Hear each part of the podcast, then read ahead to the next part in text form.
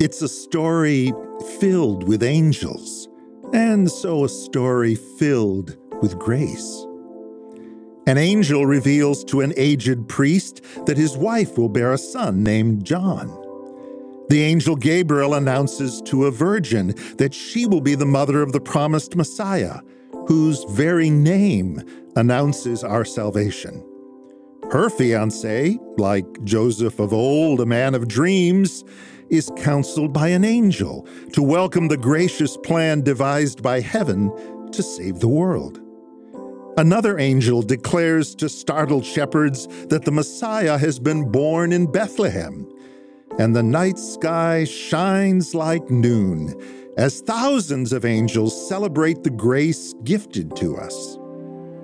As the story of Jesus' birth so richly shows, grace is always reaching out to weary, broken people like us carpenters and homemakers, shepherds and preachers, to each of us comes the good news that the Word became flesh and lived among us, and we have seen His glory.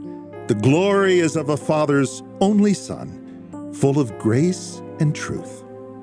Every time we fear that we are desperately alone, heaven reminds us, as the poet says, that there are angels in these fields.